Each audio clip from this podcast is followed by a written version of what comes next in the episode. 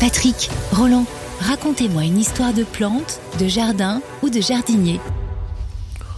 Comme il fait pas forcément très chaud, j'avais envie de vous emmener un petit peu dans les tropiques, vous, vous parler d'une plante que vous connaissez bien, ou du moins le fruit que vous consommez régulièrement, à savoir le bananier. Le bananier qui est une herbe.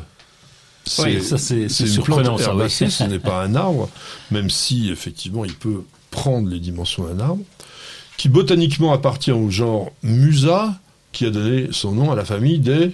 Des, des, des musaraignes. Des, des musacées. Bah J'étais pas loin, oui, oui. Et cette famille n'a que deux genres. Le genre Musa, environ 70 espèces, et le genre NCT. NCT qui est le bananier d'Abyssinie, le bananier avec ses feuilles rouges. Là. Ah oui, oui, très joli. NCT ventricosa morelli qu'on cultive. On en avait des magnifiques cette année. Mme Yolande ah bah. avait voulu faire un jardin exotique, elle y a eu droit. Non, attendez, ça pousse à une vitesse, vous pouvez même pas vous imaginer. Ah, cette année, parce qu'il y avait de la flotte. On a acheté un petit musa, enfin deux, à peu près de 40 cm de haut. En fin de saison, il faisait 2 mètres 50 c'est le truc. Euh, ah alors, on, l'a ratiboisé. On vous a fait aussi une vidéo pour vous montrer comment on l'a gardé cet hiver, et on va le remettre euh, en végétation bah, encore dans, dans, un petit mois. Alors. Le, pourquoi est-ce que ça s'appelle Musa euh, C'est toujours le fameux Linné qui l'a nommé. On ne sait pas trop. Alors, il, lui, il semblerait qu'il ait dit qu'il l'avait dédié à Antonius Musa, qui était le médecin de l'empereur romain Auguste, euh, dont personne n'a retrouvé la trace. Euh, Mais la banane, euh, c'est vraiment très très ancien. On mange ça depuis le 6 siècle avant Jésus-Christ. Ah ouais, ça fait une tirée. Là. Ouais, tu dis. là, ça ne rajeunit pas. Ouais. Et en 327 avant Jésus-Christ, Alexandre le Grand dégustait sa première banane dans la vallée de l'Indus, puisque lui, il avait conquis un petit peu tout. Question, est-ce qu'elles étaient, elles avaient le même goût qu'aujourd'hui, ou est-ce que c'était un peu comme les tomates, ou c'était des petits rogatons de rien du tout? Eh ben non, parce qu'en fait, c'était justement, il a défendu à ses soldats d'en consommer, parce que c'était un fruit qui était trop lourd et qui réduisait les forces de, ah de, de, ces, de ces soldats. Et à, l'époque, sachez que les bananes n'étaient pas parthénocarpiques comme celles d'aujourd'hui, parce que, est-ce que vous avez déjà vu des graines de bananes? Les graines, c'est dedans, non Quand tu ouvres la banane, il y a des petits machins noirs, c'est ça Oui, mais ça, c'est parce que tu as des bananes comestibles parthénocarpiques. Si tu achètes des graines de bananes pour semer les bananes, c'est des graines qui font à peu près 2 cm de long, qui sont grosses, noires. Et donc, quand une banane était pleine de ces graines-là, euh, c'était, il n'y avait pas grand-chose à manger. Donc, il y a eu une sélection, on a déjà parlé de ça, la sélection variétale, etc., qui a amené aujourd'hui à avoir des bananes qui sont parthénocarpiques, donc ça veut dire qu'elles s'auto fécondes et que elles n'ont pas besoin d'avoir euh, pour son comment d'avoir des, vraies graines. Elles, fonctionnent aussi en, faisant simplement des rejets, etc. Donc ce petit point noir ou cette graine entre guillemets noire qu'on voit à l'intérieur, on s'en est, s'en est, mais on va dire simplement des embryons si on veut. D'accord. Ok.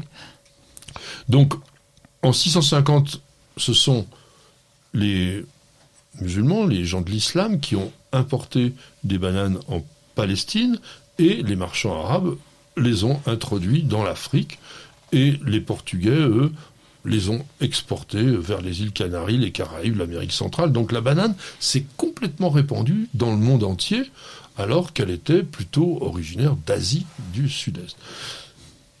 Au XIXe siècle, on a eu les premières bananes dans l'Europe lorsque on a commencé à avoir un trajet entre les Antilles et la France avec des bananiers, donc des bateaux dont on avait la capacité de maintenir la température à 12 degrés. Parce que la banane est, un fruit un peu particulier qui est capable de mûrir progressivement. C'est-à-dire qu'on on récolte les bananes totalement vertes, mmh. et le temps qu'elles traversent l'Atlantique, eh bien, elles arrivent à maturité. Alors pour ça, on les aide un peu. On met de l'éthylène dans les cales, parce que l'éthylène est le gaz naturel d'ailleurs. Enfin là, il n'est pas naturel puisqu'on l'ajoute, mais la plante fabrique elle-même de l'éthylène pour arriver à la maturation de son fruit. Un peu comme quand tu coupes une pomme pour faire mûrir les tomates. Exactement. Oui, voilà, exactement. Enfin, est-ce que ça le fait, ça, je ne sais pas. Ah, Bon, Alors je disais que les, les bananiers sont des plantes herbacées. La véritable tige du bananier, elle est sous terre. Ça ressemble à une sorte de, de gros bulbe un peu renflé, et les feuilles naissent de là. Et les feuilles sont un peu imbriquées les unes le long des autres, et les pétioles, bien touchant les autres pétioles, eh bien ça nous fait ce qu'on appelle un stipe, et ça grimpe petit à petit. Ça peut atteindre 7 mètres quand même, un bananier, ça peut être grand. Mais sont aussi des plantes particulières dans la mesure où elles sont monocarpiques. Ça veut dire quoi? Monocarpique, ça veut dire qu'elles produisent. Elles ont un fruit une fois, enfin des fruits une fois, et puis après, Ouais. elles se brossent. euh, Voilà, l'important c'est le mot une fois. C'est monocarpique, je ne fructifie qu'une seule fois. Donc un bananier, lorsqu'il a porté son régime, on peut le couper à ras, il n'en refera jamais un deuxième. Alors c'est là où on a, les... Ah oui, voilà, on a les rejetons qui sont au pied et qui vont développer. Donc il y a des gens qui disent que c'est la plus grande herbe du monde, mais c'est pas vrai, parce que la plus grande herbe du monde, c'est le bambou. Ben oui, ça Euh, peut pousser très très grand le bambou. 40 On a- mètres. 40 mètres, oui, d'accord, oui. La gueule de l'herbe, tu vois. à tondre, pas drôle. hein. Alors, le bananier a une fructification bien particulière. Lorsque il va avoir développé entre 20 et 30 feuilles, il va avoir un bourgeon floral qui apparaît au centre de la touffe de feuilles.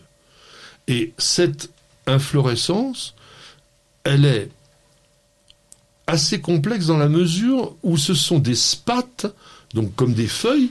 La, la spate, par exemple, c'est ce qui enveloppe la feuille, la fleur de l'arôme ou la fleur de l'anthurium. Donc cette spate, elle va se développer en spirale. Donc toc, toc, toc, comme ça, comme ça, comme ça, comme ça, avec chacune un groupe de fleurs. Donc la fleur, l'inflorescence, c'est une vraie curiosité parce que les fleurs de la base, le bouquet de fleurs sont femelles et en haut, vous avez les fleurs mâles. Et les fleurs mâles, elles sont un petit peu décoratives. Oui, monsieur. Mais je- combien de temps il faut? Parce que tu me dis, il y a les feuilles temps. et tout. euh, Oui, à certains temps, mais euh, il y a pas, on peut pas dire 4 ans, 5 ans pour avoir le, le- la Ah bah non. fructification. Non, parce que je disais, il faut déjà que tu aies entre 20, 20 et 30 feuilles. Donc il faut déjà que la plante, elle soit bien développée.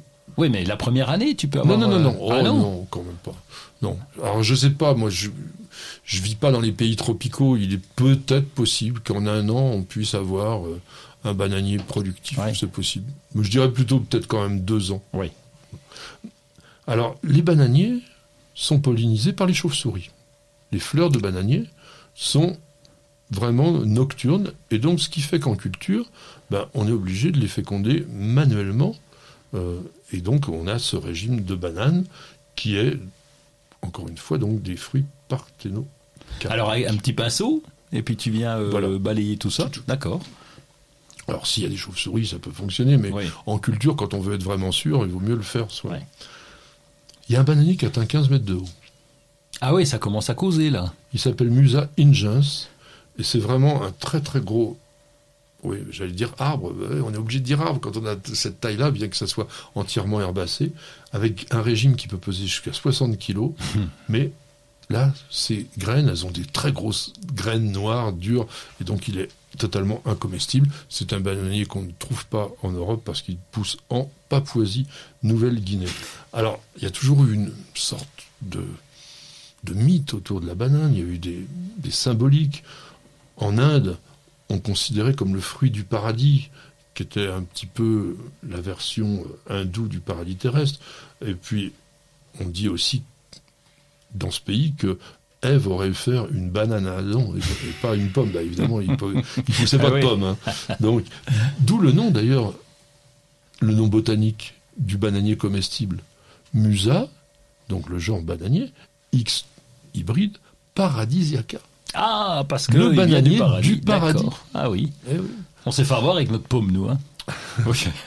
Alors, on dit aussi chez les bouddhistes que le simple fait que le bananier meurt après la fructification, c'est le symbole de la vanité des biens et de la fragilité et de l'instabilité des choses. C'est vraiment la philosophie. Oui, mais c'est- joli, oui. Et pour les Chinois, la banane, c'est la débrouillardise. Parce que les étudiants qui n'avaient pas beaucoup d'argent dans le sud du pays utilisaient en fait les grandes feuilles de banane comme des feuilles pour écrire à la place de leur cahier. Ça leur coûtait euh, rien. Comment tu fais Avec un stylo avec, Ah bah, on euh, peut écrire oui, dessus. euh. Ah oui, Ah d'accord. bah oui, oui, c'est tout lisse. La feuille de la Alors, souvent, tiens, d'ailleurs, j'ai un conseil à vous donner. Si vous voulez cultiver les bananiers qui soient beaux, comme ceux qu'on avait dans notre jardin, il faut que votre jardin soit très bien abrité des vents. Parce que dès qu'il y a du vent, la feuille, elle se lacère. Elle devient tout Oui, effilochée, c'est pas joli. Alors que si elle est bien impeccable, ah oui, ça, fait- une grande feuille qui fait plus d'un mètre, ça fait un beau cahier quand même déjà. mais avec, non, mais avec un feutre, à dire. mais même Ouais. avec une plume avec de l'encre, je pense qu'on peut écrire correctement dessus. Bon, le deuxième, con- le deuxième conseil, c'est l'eau quand même. Il faut vraiment arroser beaucoup un bananier pour que Alors, ça pousse. Oui, comme tu dis, on a eu des beaux bananiers cette année parce qu'il pleuvait. Nous, on les a pas arrosés particulièrement. Ouais. Mais il faut un sol quand même qui soit riche. Alors, le, ba- le bananier le plus costaud, on en a planté aussi. Et on a, pour l'instant, ils sont pas aussi jolis, mais je pense qu'il faut attendre du, un certain temps. C'est le bananier du Japon, le Musa Baju. Bajo, oui. Celui-là, il est réputé rustique. Pourquoi? Parce qu'il est en Chine. euh, D'ailleurs, c'est assez marrant parce qu'on dit le bananier du Japon, mais c'est un bananier chinois qui pousse à 3000 mètres, jusqu'à 3000 mètres d'altitude. Donc, c'est évidemment le plus rustique. On dit moins 12 degrés. Nous, on lui a mis une bonne couche de feuilles, au moins de 30 cm d'épaisseur, au pied. Donc c'est vrai que la partie aérienne, elle peut s'abîmer, mais après, il va faire Donc, des, il repart des re- du pied oui, chaque des rejetons Voilà, du pied. Et comme on disait que la partie importante, elle est dans le sol sous la forme de cette espèce de bulbe, d'une année sur l'autre, la plante, elle va grossir, elle va grandir et elle va se renforcer. Mais en tous les cas, si vous voulez les garder quand ils sont beaux, il faut quand même les envelopper complètement, hein, Oui. avec euh, du voile d'hivernage et puis voilà. Donc, euh, quand on te met une peau de banane, euh, c'est Ah, c'est pas gentil. non, Ce n'est pas gentil. Pourquoi? Parce que paraît-il, je me suis jamais cassé la figure sur une peau de banane, mais il paraît que ça glisse. voilà, c'est pour te faire du tort. Euh, quand on dit que tu es une banane, c'est pas non plus très très sympa. Hein et, et il semblerait que là, en argot sportif, euh, la banane, c'est le maillot du Tour de France quand on est leader, le maillot jaune. Ah oui. Voilà. Ah ben dans ce cas-là, on a la banane. Voilà. Et, et en argot, en argot aussi, une banane, c'est 1500 euros. 1500 euros? Oui. Voilà. Ah oui, t'as la banane pleine. Oui, ok.